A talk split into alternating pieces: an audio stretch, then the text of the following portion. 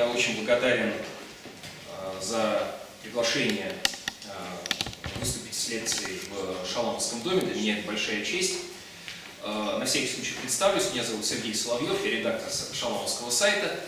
Да, главный специалист Российского государственного архива социально-политической истории и старший научный сотрудник Института российской истории Академии наук. Говорить я буду сегодня о Шаламове и литературе 20-х годов – и э, на самом деле, конечно же, если была такая возможность, говорить об этом было бы лучше в зале ниже, в той замечательной выставке, которая сегодня открылась, потому что очень многие вещи, я не видел до этого выставку, но очень многие вещи, которые я сегодня хотел сказать, и некоторые из них я даже опущу, потому что нет смысла повторять то, что написано э, в пояснительном тексте и вот в виде этих цитат, э, которые э, выставку обрамляют.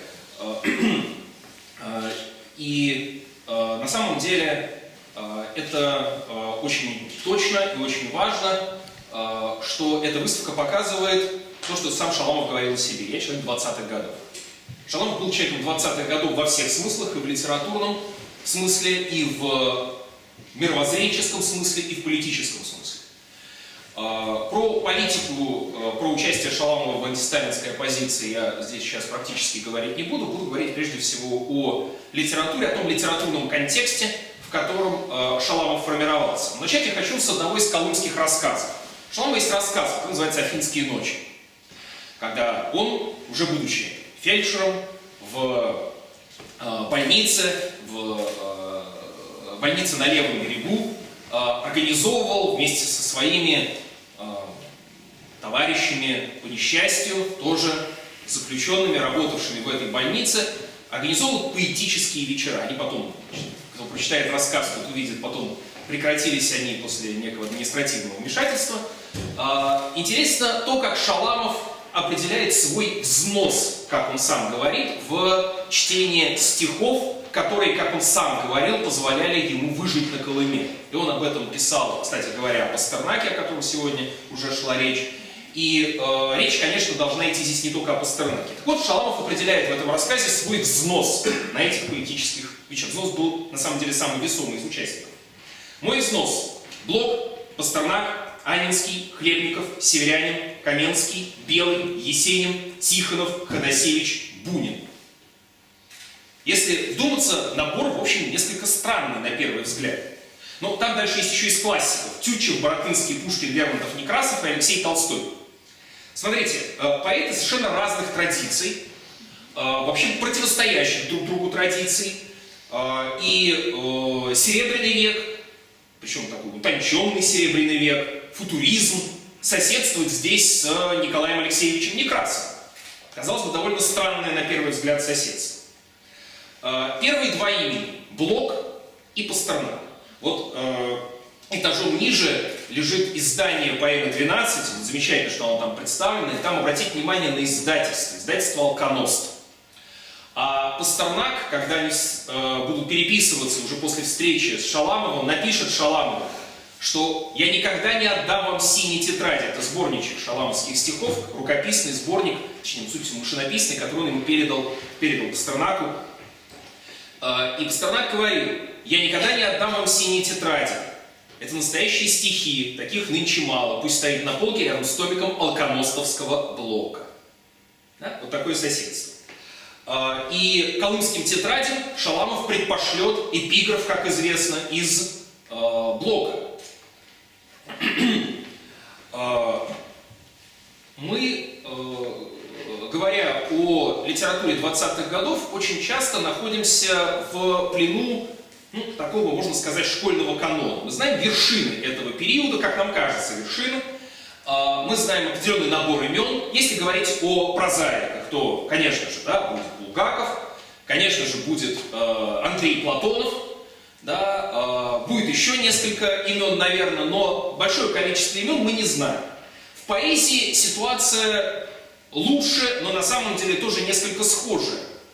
И связано это именно с тем самым, с той самой проблемой, которую Шаламов пытался решить, и, собственно, он достаточно много для этого сделал, когда он пришел с Колымы, и когда он обнаружил, он об этом неоднократно писал в своих эссе, а, а, у него даже была идея написать книгу по теории поэзии, и он выбирал, что писать книгу по теории поэзии, да, и с примерами, разумеется, а, или, как он писал, гнать том воспоминаний, да, или, соответственно, очередной цикл колымских рассказов. В итоге там немножко воспоминаний получилось, и эссе, в том числе литературоведческих эссе, и э, цикл колымских рассказов тоже был написан.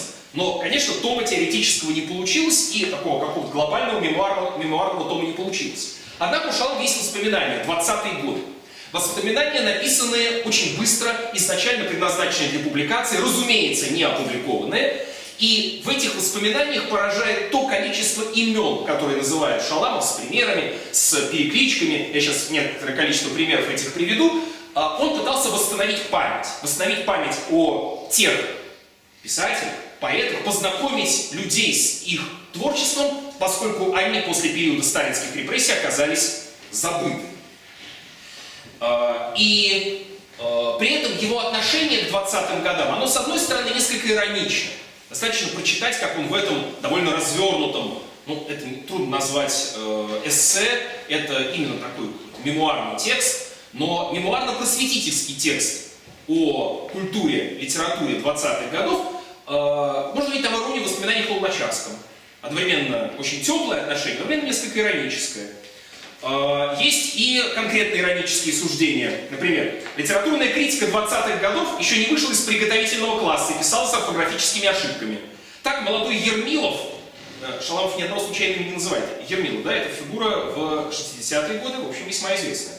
Назвал Киплинга американским писателем, а Войтоловский в учебнике по истории русской литературы, перечисляя героев Евгения Онегина, назвал Гремина, персонажа оперы, а не поэмы.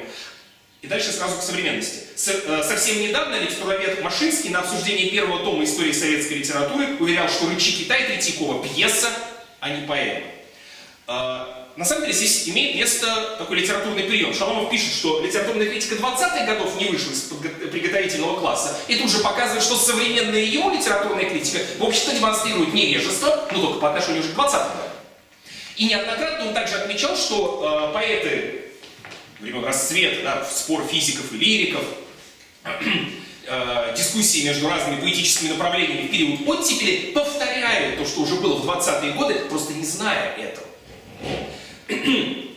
И именно этой, э, этому молодому слушателю Вознесенского, Евтушенко, Ахмадулины Шаламов фактически адресовал эти неопубликованные тогда воспоминания о 20-х годах. Он перечисляет разные направления и, э, опять-таки, привлекает некоторую иронию. Он показывает, да, значит, как литературные битвы развивались по канону шекспировских хроник. Сцена 5. Ходят, сражаясь Маяковский и Полонский. Полонский редактор «Нового мира», опубликовавший, это важно, э, повесть «Непогашенные луны» Бориса Пельника. Шум боя уходит. Входит Воронский и Авербах. Воронский, поднимая меч. «Извините, я уходят, сражаясь». Э, сцена 7. Темный лес. Входит, озираясь Осеев. Навстречу ему Лежнев. И так далее. Э, ирония, да, э, попытка воссоздать атмосферу и одновременно попытка привлечь внимание к этим именам, чтобы захотелось прочитать. Шаламов акцентирует внимание на тех вещах, которые могут привлечь современного ему читателя. Это очень важная вещь. Шаламов, конечно, хотел быть прочитан при жизни, я стараюсь это постоянно повторять. Он, хот... он ждал читателя, он хотел, надеялся на диалог с читателем, для него это было крайне важно.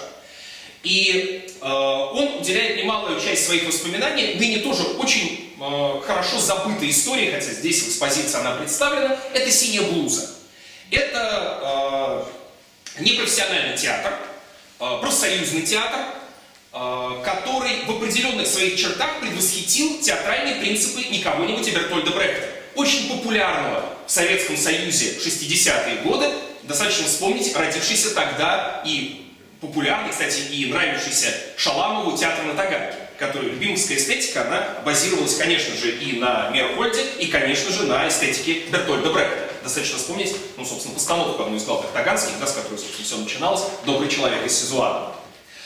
А, и Шаламов пишет, несколько преувеличивая, что успех нового искусства был велик. «Синяя блуза» была первым советским театром, выехавшим за границу. Триумфальная поездка по Германии, по Скандинавии, приглашение в Америку, аншлаги всюду. Насколько я знаю, все-таки не первым. Но, по крайней мере, одним из первых.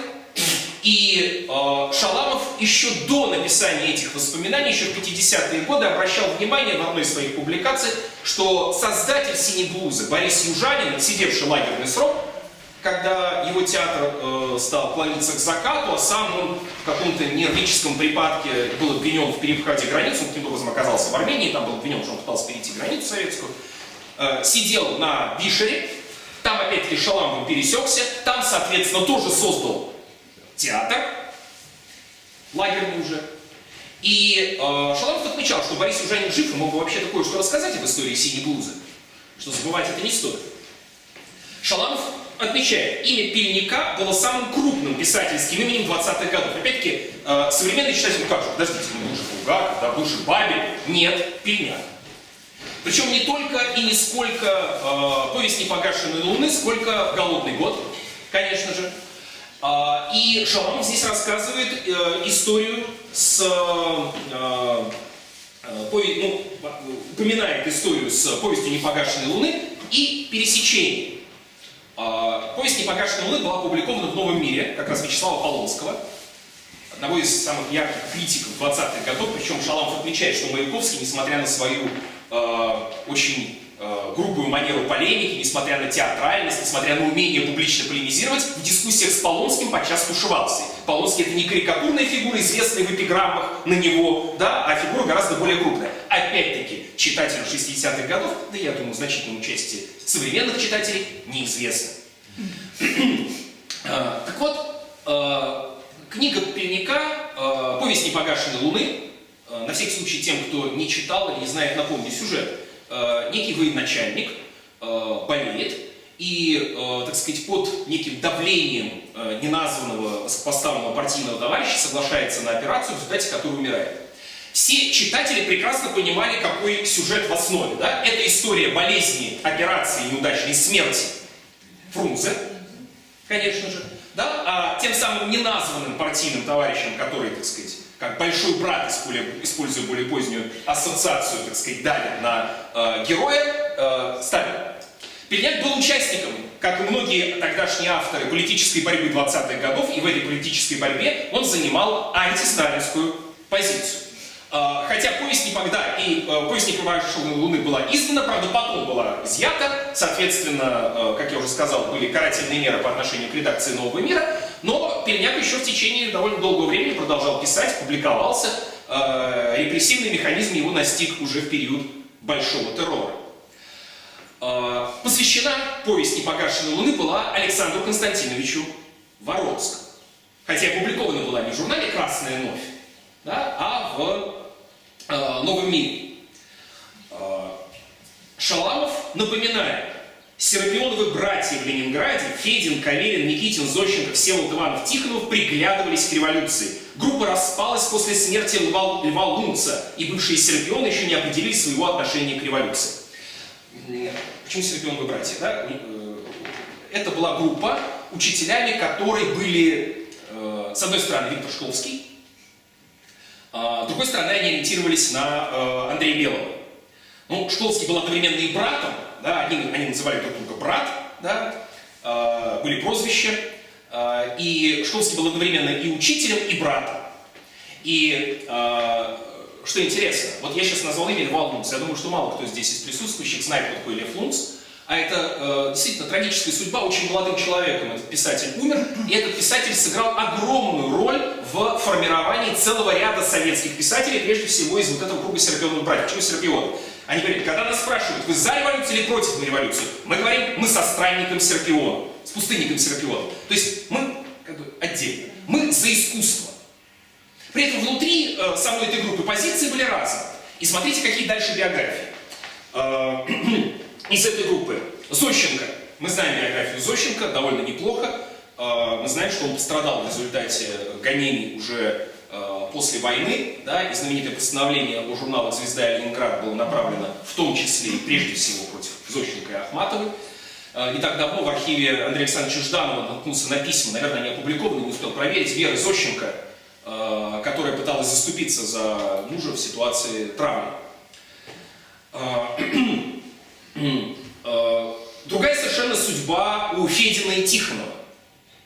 Константин Федин и Тихонов стали потом иерархами, членами номенклатуры, председателями Союза писателей. Сам Тихонов был, ну не то чтобы организатором, но, по крайней мере, соучастником травли Зощенко в конце 40-х годов. Э, позволю себе чуть-чуть саморекламы.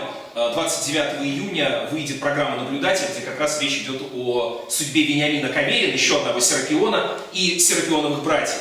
Э, программа, по-моему, получилась довольно интересная, так что рекомендую посмотреть. Там очень хорошие специалисты по этой теме, очень живо, по-моему, судьбы этих людей обсуждают. Так вот, э, Федин. Федин у нас тоже ассоциируется с, тех, кто знает, с 20-летним сидением на роли главы Союза писателей. За это время он ничего не написал. Но если вы почитаете раннего Федина, Федина времен Серапионов, это же блестящая конструктивистская проза, если что-то вообще рекомендовать относительно э, позднего НЭПа, читать, наверное, в первом списке у меня будут некоторые рассказы Бабеля и э, Трансваль Федина. Э, и Шаламов не случайно их объединяет в этот список, потому что, опять-таки, современный ему читатель знал дальнейшие биографии этих людей, ну или более-менее себе их представлял, и э, мог задуматься.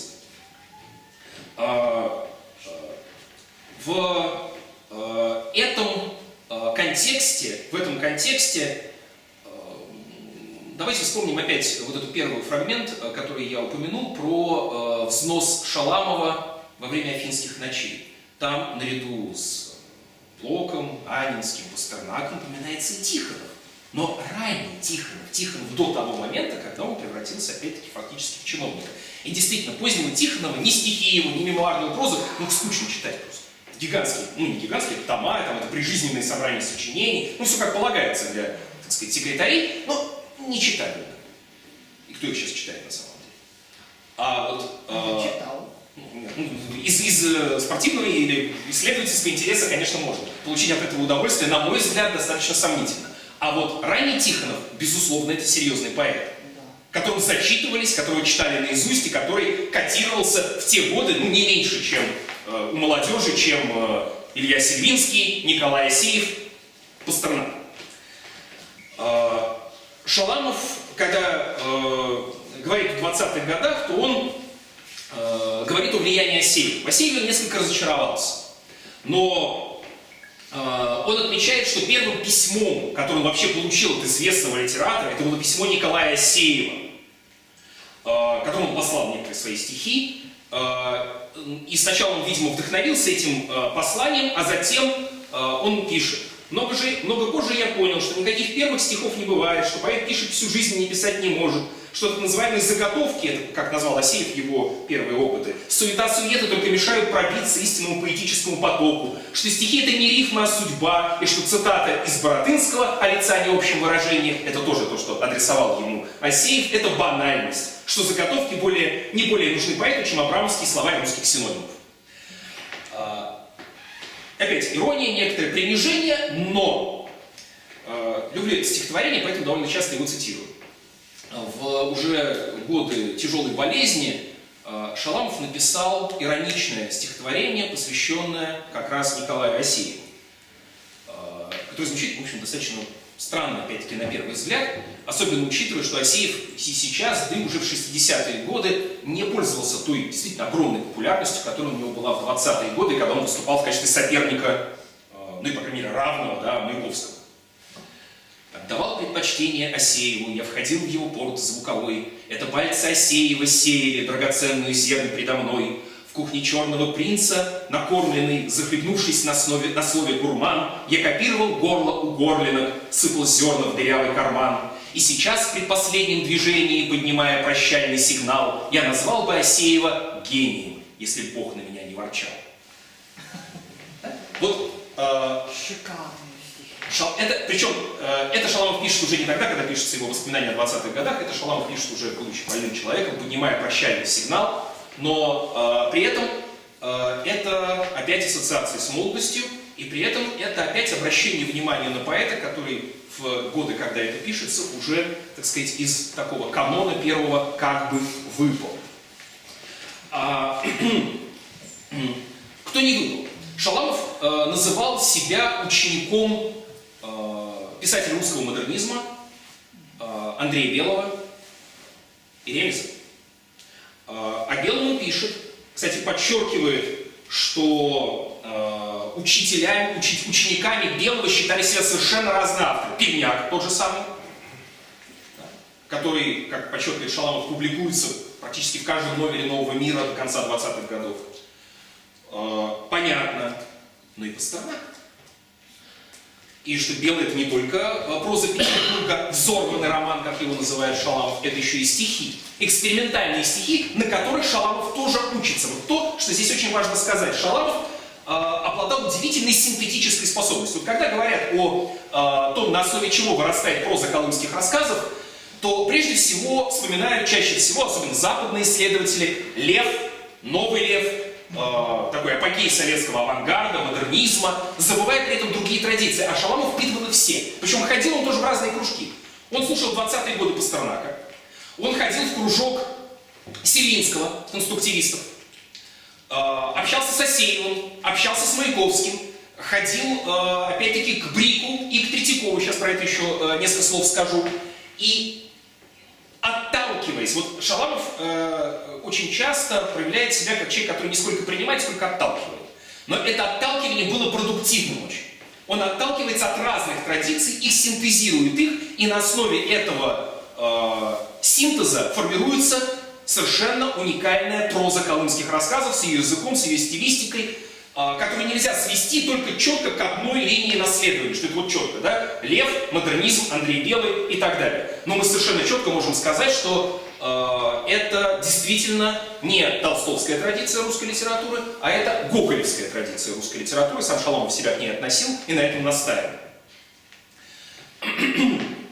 А, говоря о поэзии, Шаламов отмечал, что лучшее, что есть в русской поэзии, это поздний Пушкин и ранний Пастернак.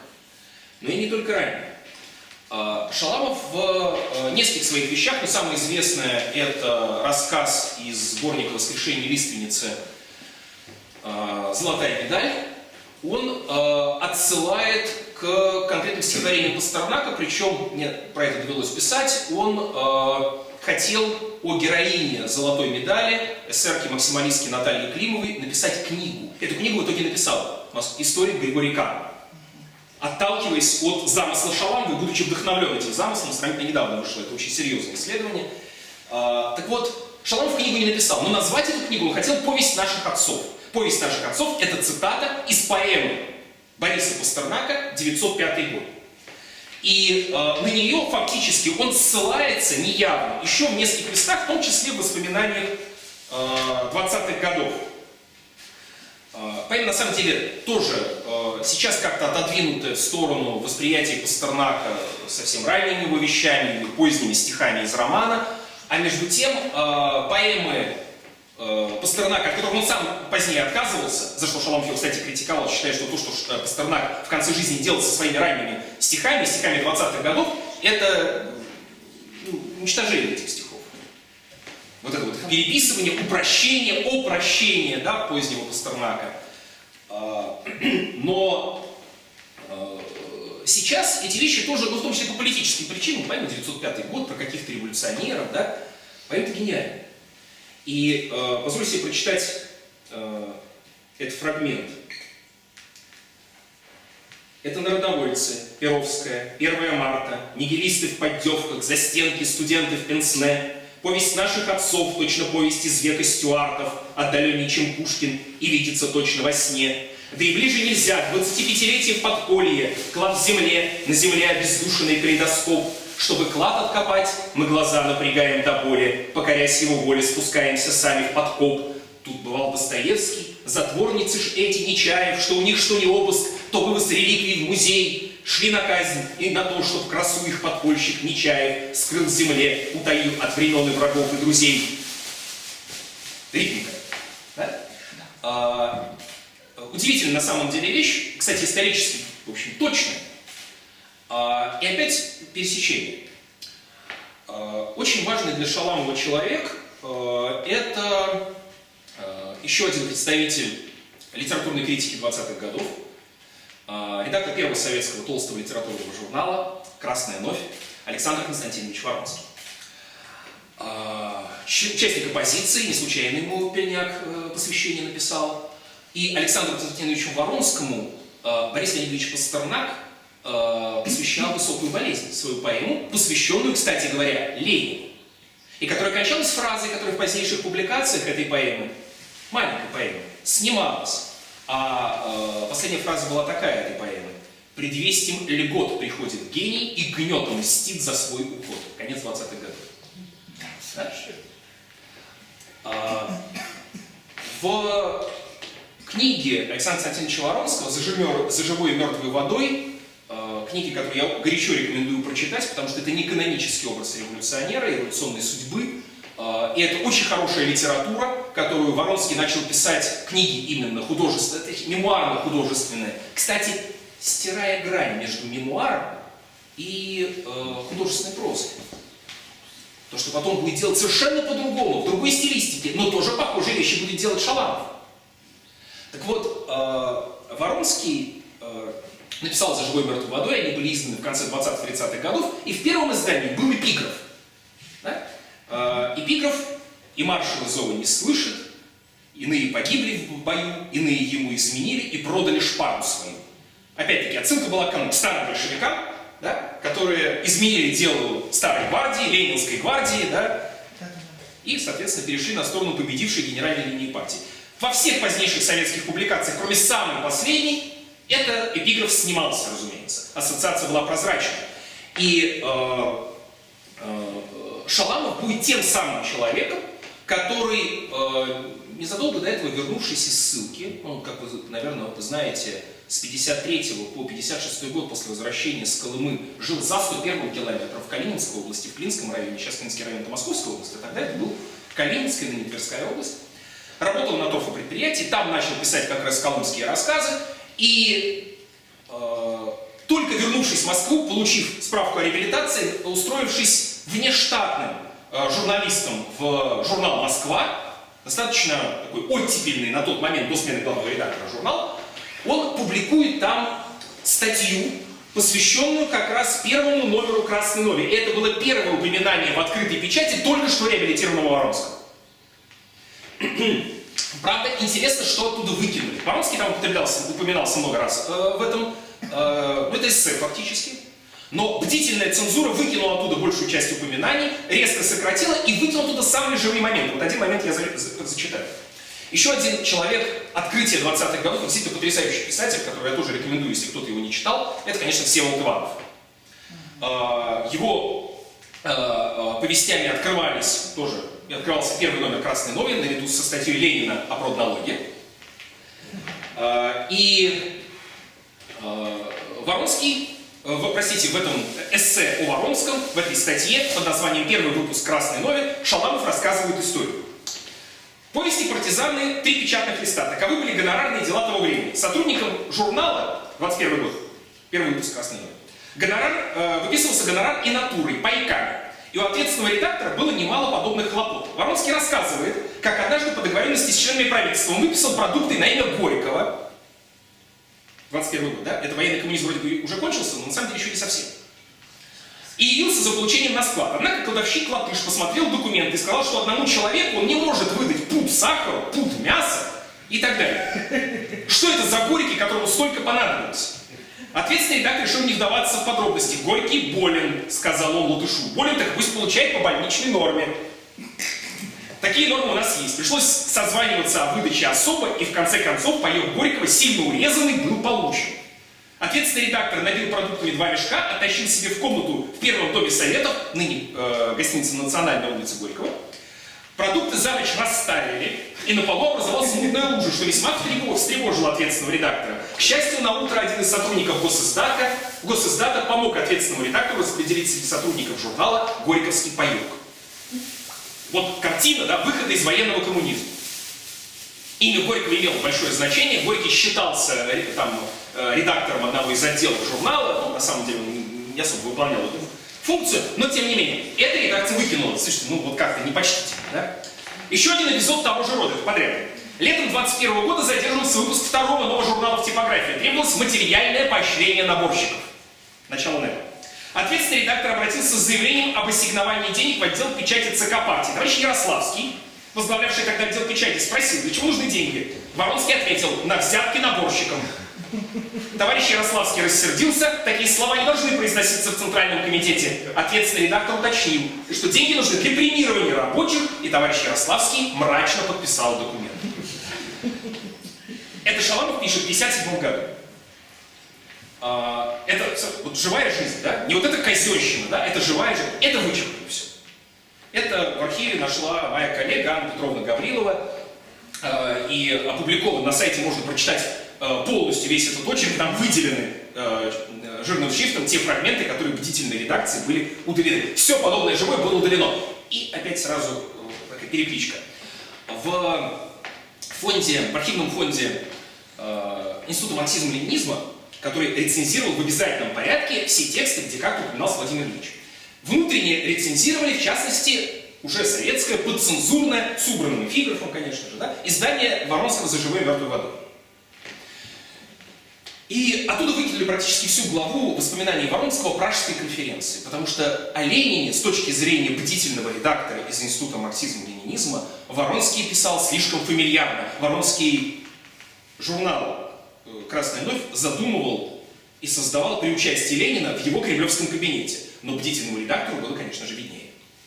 Но этот фрагмент выкинули, да, он потом был восстановлен. Уже в постсоветских изданиях. О Пражской конференции, о том, как это происходило, для э, тех, кто не помнит, я думаю, что э, те, кто еще советская э, обязательный марксизм, ленизм, историю партии застал, те помнят. Пражская конференция – это конференция, на которой родилась большевистская партия. Собственно, она тогда окончательно отделилась, верхушка, по крайней мере, от меньшевиков в 1912 году. Важнейшее событие партийной истории фамильярно Владимира Ильича Низепса. И вот эти все вещи в переписке с Галиной Александровной Воронской, дочерью Александра Константиновича Воронского, Шаламов отмечал, хотя все равно радовался тому, что «За живой мертвой водой» как книга все-таки, несмотря на вот эти цензурные э, урезания, э, была выброшена. А, Валерий Васильевич здесь э, некоторое назад э, намекал на то, что вот в выставке как-то Есенин не прозвучал, и вот Есенина еще где-то маловато. Надо восполнить этот момент. Есенин, конечно, важнейшая тоже фигура 20-х годов. А, в сталинские годы, ну не то чтобы совсем запрещенный, но кулацкий поэт одно время, да, потом некий ренессанс Есенина во время Великой Отечественной войны начался, а, народная популярность и так далее. Но, тем не менее, отношение, ну, крестьянский поэт. Что о Есенине пишет Шаламов? У Есенина было необычайно чистое поэтическое горло, лирический голос удивительной чистоты. Трудно сказать, кого из русских поэтов можно поставить рядом с Есениным по непосредственности, безыскусственности, искренности, правдивости лирического тона. Песенность была даром Есенина. Э, Светлана Бученко, режиссер, документалист, снявший фильм «Острова» Варлам Шаламов, кстати, еще очень хороший фильм о э, друге колымском Варламе Шалам, Варлама Шаламова Георгии Демидове «Житие интеллигента Демидова», э, она говорила, что вот когда она только познакомилась со стихами Шаламова, ей казалось, что вот Шаламов очень хотел, чтобы его стихи пели. Я, честно говоря, сначала, когда это услышал, решил, ну это какой-то ее такое режиссерское, женское восприятие. Потом я услышал, как поет Владимир Сергеев, это было после. Вот, и я понял, что она, наверное, права. Так вот, песенность отмечает Шаламов. Песенность в, э, у Есенина, причем отмечает влияние э, Блока и Клюева на Есенина, очень точно. Э, и одновременно, размышляя Есенин, пишет, Есенин мог быть тем русским поэтом, с которого любой человек может начать приобщение к поэзии начать учиться любить, чувствовать и понимать стихи. С Пушкина нельзя начинать. Пушкин поэт для взрослого читателя. И не только потому, что нужен большой личный опыт, чтобы хорошо почувствовать Пушкина, но и потому, что понимание Пушкина требует значительной читательской культуры, общей культуры, поэтической культуры. А о Лермонтове и Тютчеве говорить нечего. В русской литературе есть два поэта, с которых можно начинать любить и понимать стихи. Опять Афинские ночи, да? Некрасов и Алексей Константинович Толстой. Есенин мог быть третьим. И ведь действительно, э, э, если э, бы, например, да, в соответствии с подобной иерархией к стихам приучали школьников, может быть, эффект был бы больший, а школьники после обязательного впендюривания Александра Сергеевича Пушкина, простите за просторечие, как нашего всего, не приучались, если не повезло с хорошим учителем литературы, а такое, к сожалению, бывает не всегда, не воспринимали Пушкина как нечто совершенно заскорузлое, да, и, и неинтересное, и не живое самое главное. Очень хорошо помню реакцию своих школьников, когда был 203 со дня э, рождения Александра Сергеевича, и как я всячески пытался как-то растопить лед, да, для того, чтобы э, они поняли, что Пушкин это не то, что сейчас вот изо всех э, телеэкранов отовсюду звучит, а это живой. Ну, пришлось эпиграмму Пушкина почитать. Э, в частности, да, на Дундукова, Красакова и так далее, чтобы они смеялись и вдруг поняли, что это живой человек, рассказать пару историй благодаря Тынянову, еще одному человеку 20-х годов, внимательнейшим образом изучавшегося Шаламова. Шаламов писал, что он учил наизусть тоненькие сборнички Апаяза, Общество по изучению поэтического языка. А, Шаламов а, своему приходу в кружок Нового Лефа к Третьякову был обязан тому, он описывает этот эпизод в своих воспоминаниях, а, он в Румянцевской библиотеке, библиотеке имени Ленина, в Пашковом доме, взял кучу сборников ранних футуристов и Апаяза. И, соответственно, какие-то девушки просили, а когда отдадите, что когда прочитаю, тогда отдам. А вы интересуетесь ранним футуризмом? Интересуюсь ранним футуризмом. Ну тогда приходите. И дали ему адрес.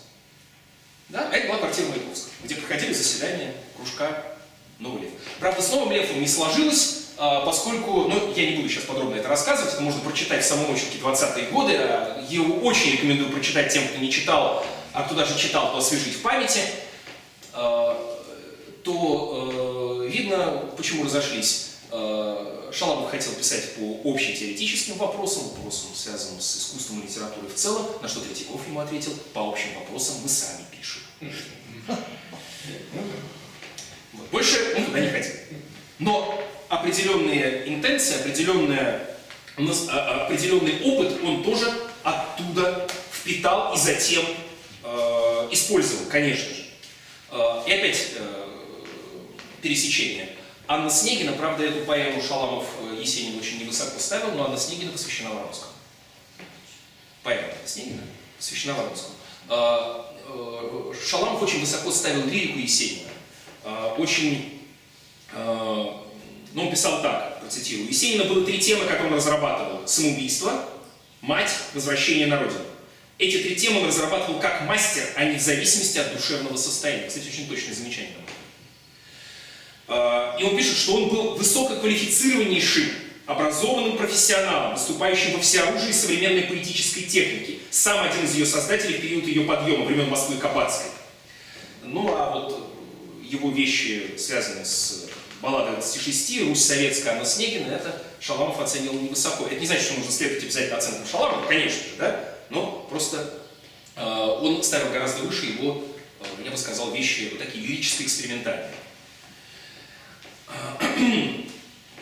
Если э, подытоживать, ну, конечно, невозможно подытожить эту тему, эта тема гигантская, то э, главные две вещи мне представляются, говоря о Шаламове и э, литературе этого периода.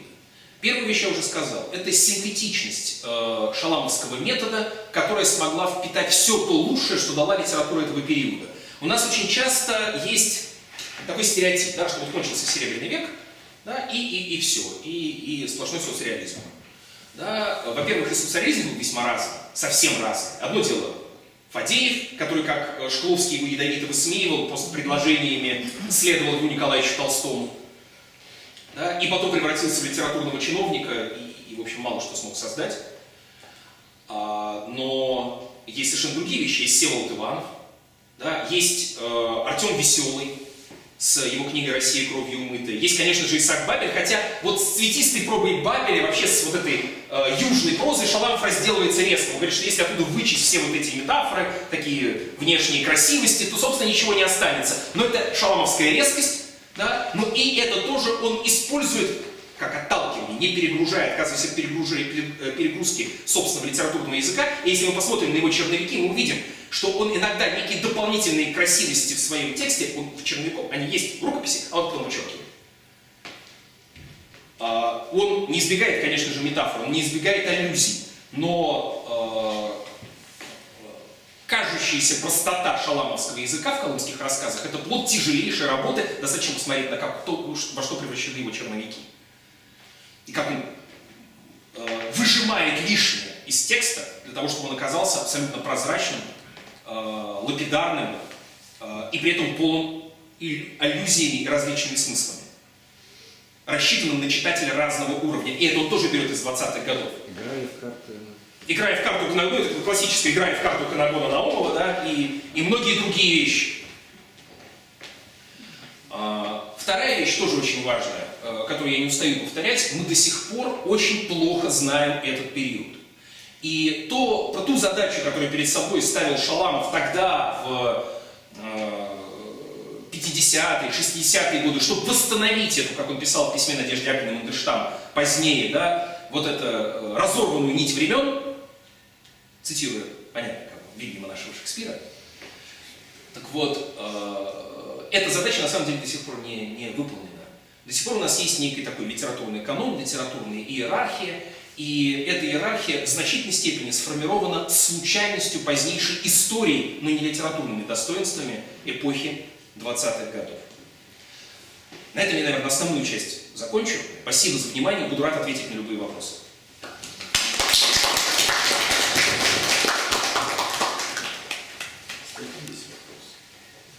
Марк Васильевич всегда рад. Сергей Михайлович, у меня как бы частный вопрос, который, э, вот, м, да, э, то есть вот э, проблема Шаламов и Мусад Джалиль.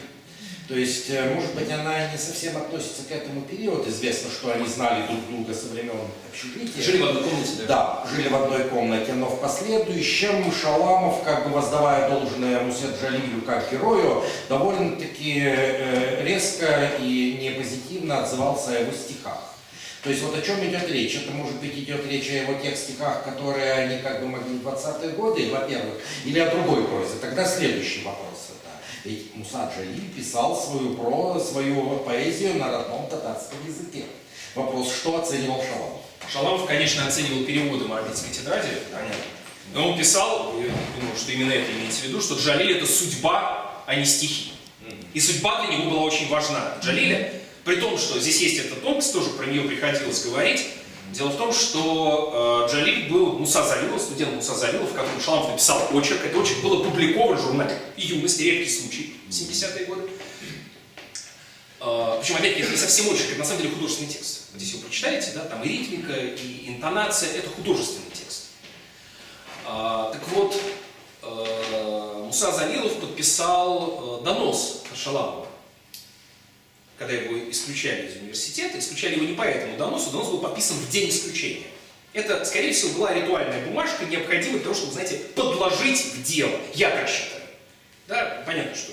Ну, там, Коллективно. Там коллективный, там одна из подписей, да, да, он один. в, значит, с концовкой просьбы избавить нас от шаламовщины. Да, это, это оттуда. Шаламова исключили формально за сокрытие социального происхождения сын священника, а фактически, как, опять-таки, я предполагаю, э, скорее за участие в студенческом кружке левой оппозиции. Это более вероятно, потому что э, в те времена, даже во второй половине 20-х годов, сам факт сокрытия социального происхождения после получения рабочего стажа – это мелочь. Очень многие, кто так получал тогда образование, и обойти вот это ограничение для лишенцев, то есть лишение определенных граждан прав, у детей прежних господствующих классов, дворянства, буржуазии, духовенства, легко обходили. Шалом тоже пошел по известному пути, да, получил рабочий стаж, ну, написал, да, что отец священник, отец инвалид. Отец, правда, был к тому моменту инвалидом.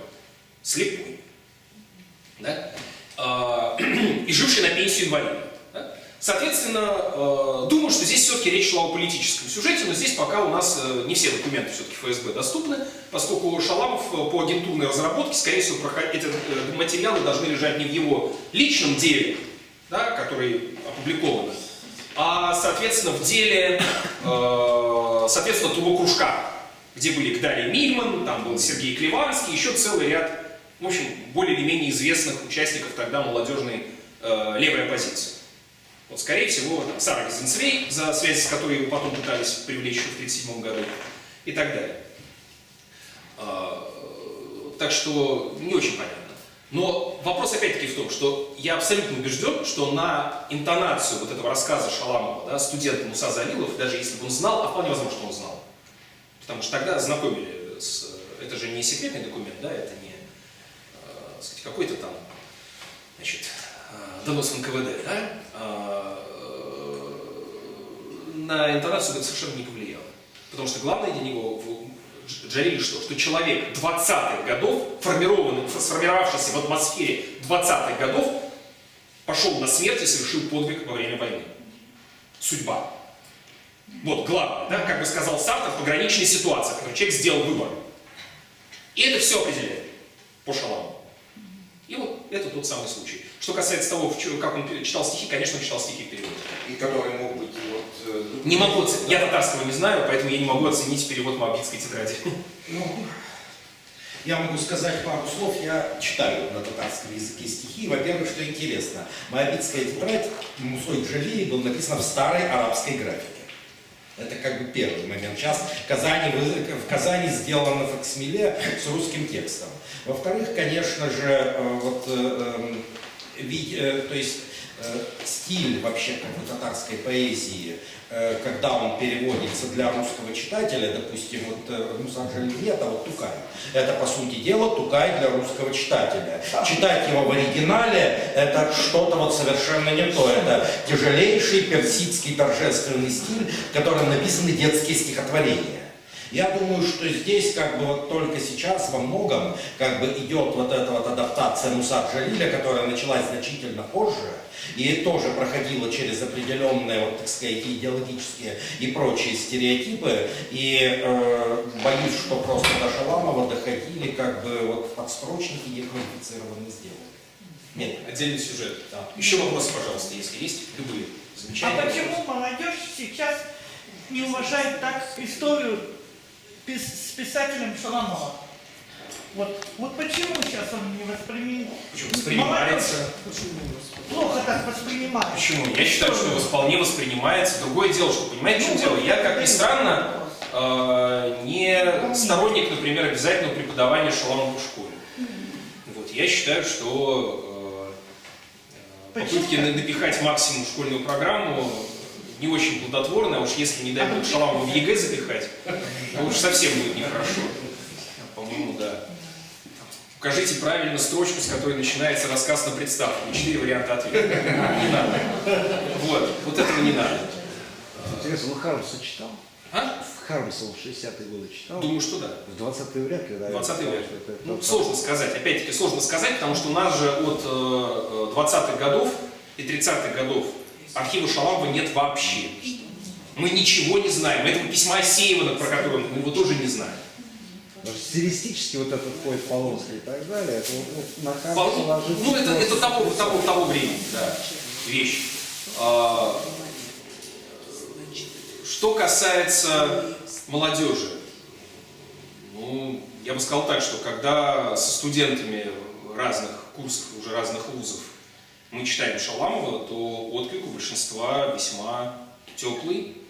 Э, люди обсуждают, это значит, он всем нравится, нет, но для многих а это становится важной, важной литературой, многие потом увлекаются этой темой. Так что я не могу сказать, что молодежь не уважает. Тут проблема здесь, здесь другая. У нас, недавно узнал статистику, у нас в целом э, в советское время выпускалось в год 6 книг на человека. Сейчас, включая учебную литературу, одна книга на человека в год. Да?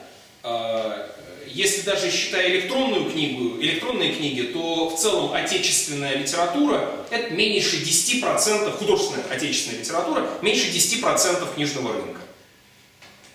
Но это общая проблема, это не связано с Шаламовым. Еще вопрос, пожалуйста. Интересно, есть какие-то новые свидетельства его отношении к Солженицыну? Мы об этом знаем, конечно, об этом написалось. Тогда и ваше мнение о том, должен ли Солженицын быть в школьной программе? А, я считаю, что а, архипелага ГУЛАГа, конечно, не должно быть, потому что архипелаг ГУЛАГ – это вещь, которая ну, устарела и с исторической точки зрения. Это компиляция, прежде всего. Да? Это компиляция талантливо сделана, еще тут греха таить, но с определенным, понятное дело, посылом да, э, и мы сейчас знаем об истории лагерей гораздо больше, у нас больше источников, больше открытых источников, да, и поэтому, в общем, потребности в архипелаге ГУЛАГе в школьной программе нет. Что касается одного дня Ивана Денисовича, почему нет? Вот, э, но, понимаете, тут с моей точки зрения, как ни странно, с моей точки зрения, с Александром Саевичем Солженицыным произошла схожая история, конечно, у него больше плодовитость, но тем не менее, как и там, например, с Михаилом Шолоховым или, как ни странно, Фадеевым. Испытание медными трубами да, не выдержали. И с того момента, когда политические цели стали главенствовать над художественными, вот я всем задаю вопрос в разных аудиториях, среди людей разных взглядов. Вы читали «Красное колесо» полностью от начала до конца? Никто. Вот в лицо я не встретил. Мне говорят, что два человека читали, но мне про них рассказывали. Вот. Но никто не признается больше. Я не понимаю, как это можно прочитать. Но это невозможно читать. Это не литература, это за пределами художественной прозы хоть чего угодно. Да? А, Или 200 лет вместе, например. Да? Это же ну, позорная книга просто. Не говоря, так сказать, качества исторического содержания. Вот. А, Этого, конечно, не близко ни в какой школьной программе быть не должно. Другое дело, я хочу про это сказать, раз задали вопрос про Солженицына. А, а, Вот есть такое понятие литература по выбору. Да? Вот в литературе по выбору, например, шаламские рассказы могут быть, они были, может быть, даже сейчас есть, меня поправьте, если я, я уже давно не сталкивался.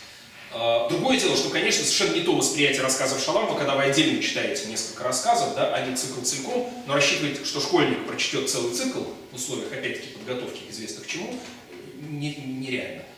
А, Но по выбору, например, Шаламов, Солженицын, мы забываем о Юрии Ильиче Домбровском, который, Да. как писатель, на мой взгляд, фигура крупнее, чем Александр Александрович Солженицын. Но он вообще где-то там, ну, вот сейчас начали, последние пару лет начали публиковаться статьи в вопросах литературы, связанные с наследием Домбровского. К сожалению, ушла из жизни в начале этого года Клара Физулаевна Домбровская, вдова его. Я надеюсь, что архив, в общем, будет сохранен, потому что часть архива, я просто это знаю, у нее лежала в квартире на книжных полках, и вот Тайшетскую тетрадь, хотите посмотреть, вот Тайшетская тетрадь, посмотрите. Дрожащими руками смотрел Тайшетскую тетрадь Домбровского. Вот. А это потрясающий писатель. Если вы откроете даже не его вещи, не хранителя древностей, не факультет ненужных вещей, если вы откроете обезьяну, обезьяна приходит за своим черепом. Очень актуальная штука, кстати, как вы выяснилось. Вот. Его антифашистский роман, написанный, кстати, между двумя сроками. И опубликованный после них. Мне кажется, что у хорошего учителя должна быть все-таки свобода выбора здесь и э, возможность предоставить этот выбор школьнику, который хоть как-то, хоть где-то хочет читать. То есть Шаламов был справедливо критичен Солженицын. Э, То есть вся эта их... э, С моей точки зрения, с моей точки зрения, да. Ведь, э, ну вот то, что здесь звучало, что Пастернак был жертвой холодной войны, а вы ее орудием, это довольно точное определение. И, понимаете, есть такая вещь, да, если вы почитаете книжку «Бодался теленок с дубом» Солженицына, то, на мой взгляд, вы увидите какое-то феерическое отсутствие рефлексии. И особенно, когда люди, которые сделали Солженицыну только хорошее, я имею в виду, например, Твардовского, да, как он о нем отзывается, что он о нем пишет в этой книге. А, название этого рассказа изначально Щ-851, да, если я не ошибаюсь, рас- название рассказа «Один день в Андине». Кто придумал «Один день в Андине»? Твардовский. Это сразу вносит, понимаете, это сразу контекст другой, это сразу контекст весь русской классики. Да? Вот, вот это, это, это, это важная составляющая. Шаламов был человеком резким, Шаламов рвал отношения, но э, Шаламов э, э, самого себя на престол не возводил. Вот эта пародия, замечательная пародия Войновича «Москва-2042», да? А- она, она, она в точку бьет. Фома Фомич просто. Она в точку бьет. Ну, ну что, на мой взгляд. Опять это Еще вопрос. Сейчас попроси. А может кто-то вот еще, а потом вы, а то сейчас у нас диалог просто состоится. Есть еще какие-нибудь вопросы, замечания, реплики, любые? Давайте я задам один вопрос, Евгений Вот, Михайлович. я все ждал. Да. А, прежде всего, огромное спасибо. Второй момент. Еще раз хочу прорекламировать то, что, может быть, не рекламировано по поводу Александра Константиновича Воронского и Татьяне Ивановне Исаевой. Девушке огромное спасибо. Сергей Михайлович всегда говорит на лекциях. Да. Татьяна Ивановна приглашает. Для меня это было личным моим открытием, благодаря Сергею. Э, Проза великолепная, чудесная. Ничего при всех своих трех высших образованиях я не читала в этом плане до сих пор. Абсолютная драматургичность, характерность, уникальность, э, попадание во время, живые характер, в том числе Ленин. А, Вот. И с моей точки зрения, конечно, в связи с Шаламовым нужно, в связи с человеком 20-х годов, нужно всегда говорить о Воронском. А, Второй вопрос такой, это была реплика. Террористы, да? Бимова, Желябов. Почему такой интерес у Варлам Тихонович к ним и почему живые Будды? Почему живые Будды? Да, живыми Буддами э, Шаламов и в стихах, и в прозе да, называл людей, которые должны быть нравственными образцами. Вот. Потому что про Пастернака он так писал. Почему Наталья? э, э, Я бы определил это так. Э, То есть для Шаламова принципиально важные вещи, я вот здесь про это не упомянул ради экономии времени, это единство слова и дела. Говоришь – делай. Случае, плюс есть еще известная фраза Сергея Степняка-Кравчинского из манифеста, народовольческого манифеста, а, когда он, будучи народовольцем, написал после убийцы шефа жандармов Мезенцева, который он, собственно, и совершил, да, что ужасная вещь поднимать руку на человека, но есть еще более ужасное, это безропотно терпеть насилие. Вот э, Шаламов не идеализирует их методы. Шаламов не говорит о том, что, значит, вот молодцы. Но Шаламов считает, что эти люди, поставив на первое место идеалы социальной справедливости и борьбы против э, в общем, душащего государства, в данном случае, да, заслуживают всяческого уважения. В том числе потому, что они ну, себя не щадили. Вот эта идея да, самопожертвования. Он, кстати, фактически цитирует в одном месте фрагмент из книги, которую в 20-е годы читали практически все. Из книги Веры Фигнер, последнего лидера народной воли, э, «Запечатленный труд». Сейчас, секундочку, я найду, и я прямо-таки даже процитирую, наверное. Да. А, Вот он пишет в одном месте. Суть вопроса, суть сути 20-х годов – это соответствие слова и дела. Поэзии нам казалось мало. Да? Фера Фигнер пишет в своих воспоминаниях о прочтении поэмы Некрасова «Саша». Поэма учила, как жить, к чему стремиться, согласовать слово с делом, вот чему учила поэма, требовать этого согласования от себя и от других учила она. Это стало девизом моей жизни. Это не обязательно прямая отсылка, да, но это та, та книга, которую он тоже читал, как и все тогда молодые люди. А, И это ведь видно, понимаете, это же нужно отвечать принципиально, вот просто для тех, кто не очень понимает. Когда э, был вот э, индивидуальный террор времен народной воли, то против кого он был, да? Против тех чиновников, э, которые с точки зрения народовольцев ну, совершали конкретные, с их точки зрения, преступные акты по отношению к народу. Ну, там знаменитое покушение Веры Засулич на, на Трепова связано было с чем? Трепов приказал выпороть студента, не снявшего перед ним шапку, который в результате умер вообще-то, сошел с ума и умер. Потому что порка это не ремешком по попе, да, это целой кожи на спине. На спине нет. Да? А, Народовольцы потом в тюрьме боролись за человеческие права заключенных, что Шалама было тоже важно, в частности, за неприменение к ним телесных наказаний, в том числе с помощью коллективных самоубийств. Там Акапульская трагедия, например. Корейская трагедия, корейская, да, на Каре, на каторге на Каре. Вот. Э, И, и, и несколько еще подобных эпизодов было. Э, Если мы говорим о терроризме современном, так называемом современном, то это что, да, э, страдают невиновные. Смысл какой, да, чтобы в СМИ прозвучало, страдали невиновные люди. Совершенно другой метод рассчитан на то, что покажут по телевизору, все напугают, и, и- и всех напугают, и самое главное, чтобы люди именно случайно не попали под удар.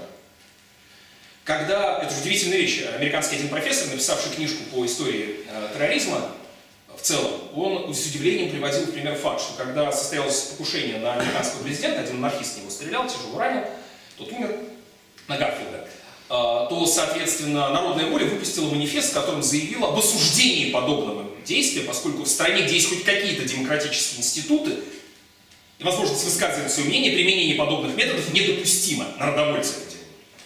Странно, да? Казалось бы, они же террористы были. Вот. Поэтому э, это многомерный вопрос. И вот когда, посмотрите, я же Пастернак, цитат, Пастернак пишет о народной воле э, по-другому.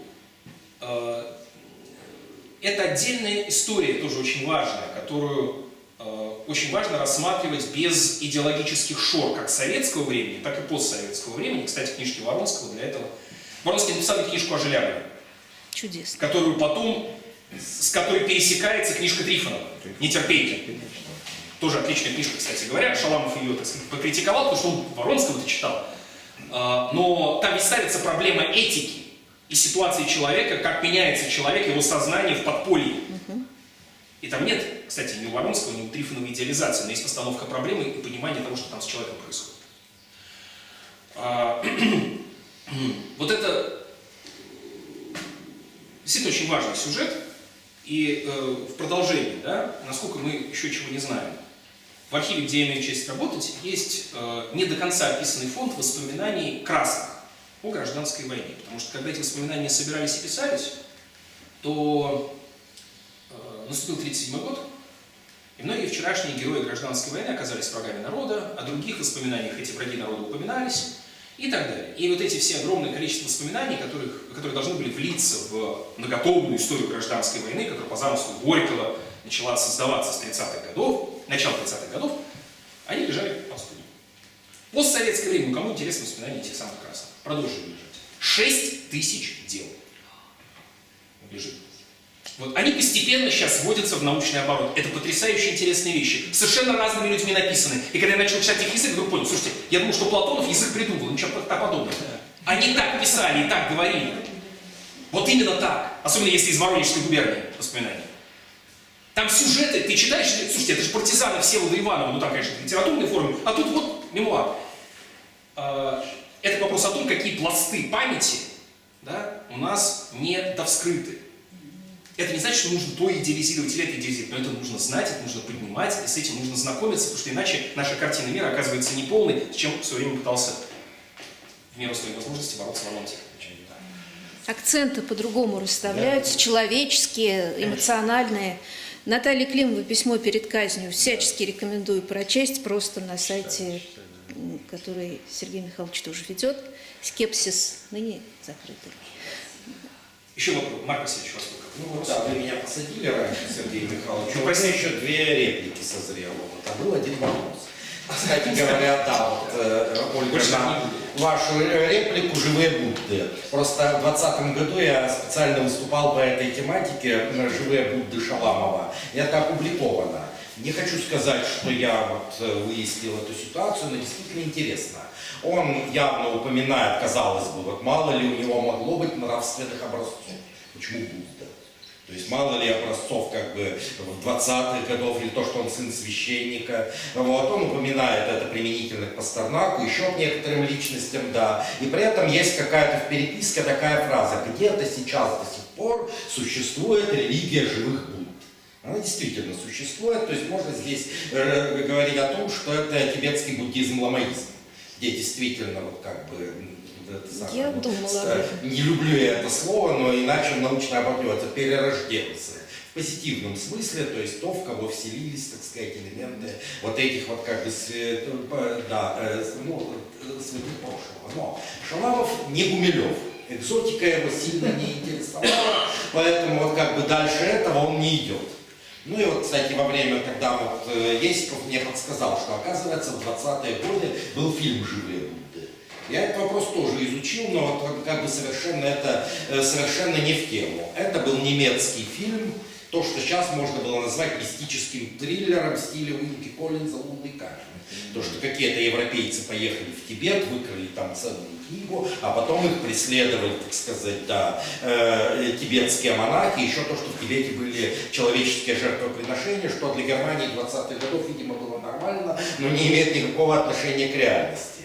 Ну и вот, и третий момент, который, на мой взгляд, более вероятен, это определенный пиетет Шаламова перед Петеримом Сорокиным. То есть он об этом как бы ранний Сорокин знал, кстати, здесь в Вологде есть как бы еще тоже на них надо добраться, то, что Тихон Шаламов, отец поэта, и Сорокин дружили между собой, и даже Тихон защищал Сорокина от нападок Вологодского духовенства. Когда он им чем-то, Шал Сорокин очень много читал лекций, вот, это было, и, конечно, у Шаламова было, об этом пишет в «Четвертой Вологде». Ну так вот, в более позднем Сорокине, когда он уже писал свои социологические труды, там были некие нравственные ориентиры Махатма Ганди, в том числе Будда. Ну, как бы Сорокин у нас не издавался тогда, как бы, но о нем было очень много написано в критическом ключе. Шаламов мог об этом прочитать и мог, конечно, подчеркнуть сведения, поскольку, так сказать, э, Сорокина, в общем-то, ценили поскольку у него была патриотическая деятельность во время войны, и возможно, что вот как бы отсюда этот ветер дует, ну, по крайней мере, такую точку зрения я изложил, ну, модераторы посмотрели, покачали головой, другой, по крайней мере, нет. Вот. Второй момент, вот тоже в ответ на вашу реплику, конечно, насчет вот семьи Воронских. Я знал хорошо эту семью в свое время, общаясь и с Галиной Александровной, и с Татьяной Исаевой. Кстати, совершенно неизвестно то, что Галина Воронская, она много полемизировала Шалама, сама была писательницей. Вот. Конечно, ее дочь издала некоторые э, ее, э, вернее, практически все ее рассказы, повести и романы, но это тиражом 100 экземпляров, и как бы у них Шаламовым была полемика в частности, разные точки зрения. Вот, допустим, как Шаламов говорил, что роман умер. Вот, и это его известная точка зрения. А Воронская написала роман о Колыме. Северян. Северянка, причем подчеркнуто, роман. Я не исключаю, что это вот определенное, так сказать, следствие этой полемики, но, к сожалению, вот э, я этот роман читал. Больше он где-то есть, я его Он и тоже издан тиражом 100 экземпляров. Да, его нет ни в интернете, нигде, он есть это то, что надо еще издавать. Видите, еще одна лакуна, да, а их много. Но вот как бы Шаламов и Галина Воронская, это не только переписка, это два писателя. Хотя, конечно, разное наследие, но очень надеемся, что, так сказать, оно выйдет. И вот теперь я дошел до вопроса. И, как известно, книга, название «Колымские рассказы», впервые книга вышла не, не из-под пера Шаламова. В 30-е годы вышла книга с таким названием «Колымские рассказы». Автор бывший народоволец Стан Багарас. Причем он был сослан еще царским правительством вот в те края. Значит, кочевал там с чукчами, выучил чук- чукотский язык, кстати, считался одним из... Да, чукотский язык, один, первый издатель словаря, тогда он назывался Лоурал Ветландский. Вот. И вообще считается в этом плане основоположником э, лингвистики, чукотской лингвистики. Вот. Но вот что интересно, значит, в этой книге он наоборот, это самое пафос этих рассказов такой, что они там организовали коммуну, и царские жандармы ничего с ними не могли сделать. Вот. Но книга называется «Колымские рассказы». Вот интересно все-таки, есть какая-то параллель, или это, или это чистая случайность, что Шаламов свои циклы назвал точно так же? У меня нет ответа на этот вопрос, может, у вас есть. Я боюсь, что у меня тоже нет ответа на этот Да, вопрос. вот интересно. Да. Вот, ну, вопрос, вопрос есть, да, вопрос интересный. Э, Дорогие друзья, есть еще какие-нибудь вопросы? Если нет, то благодарю вас за внимание. Заходите на наш сайт шаламов.ру.